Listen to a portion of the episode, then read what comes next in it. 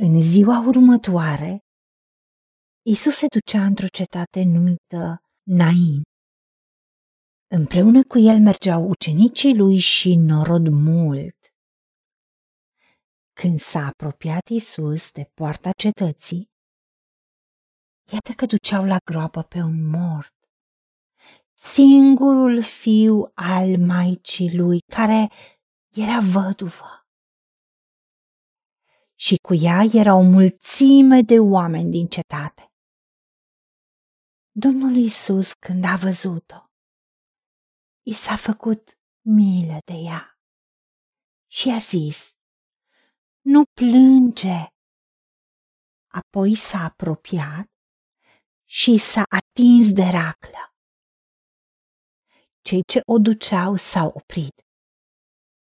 El a zis, Tinerelule, scoală-te, îți spun.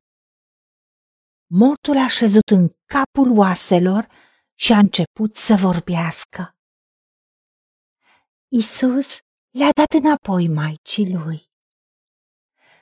Toți au fost cuprinși de frică și slăviau pe Dumnezeu și ziceau, un mare proroc s-a ridicat între noi și Dumnezeu a cercetat pe poporul său. Vestea aceasta despre Isus s-a răspândit în toată Iudeea și prin toate împrejurimile.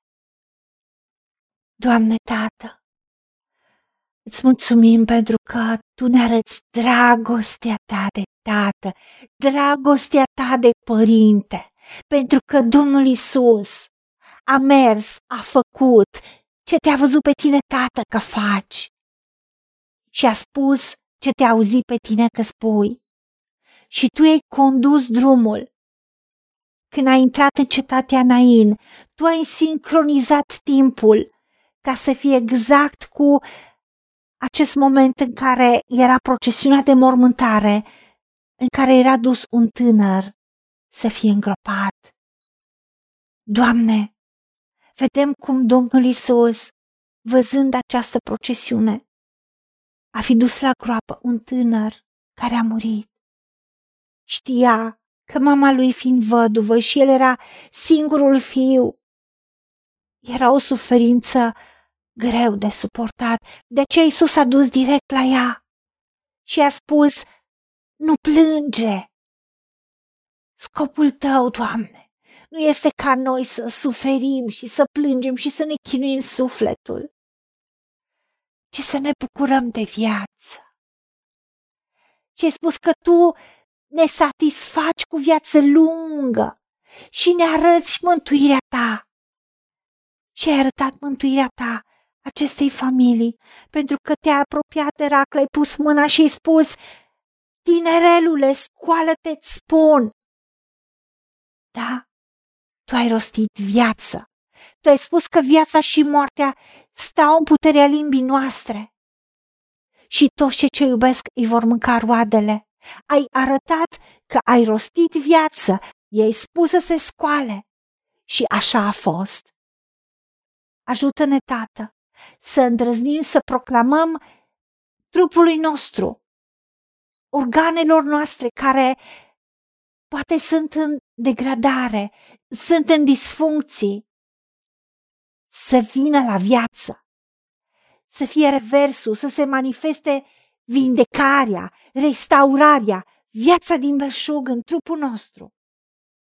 Și atunci când e o situație terminală, să spunem, viață îți spun, în numele Domnului Isus Hristos, pentru ca tu, Tată, să fii proslăvit și oamenii să vadă și să audă că Tu ești același, Doamne Iisuse, ieri, azi și în veci, și să rostim vestea bună, să rostim viața, să rostim binecuvântarea și să o primim prin credință.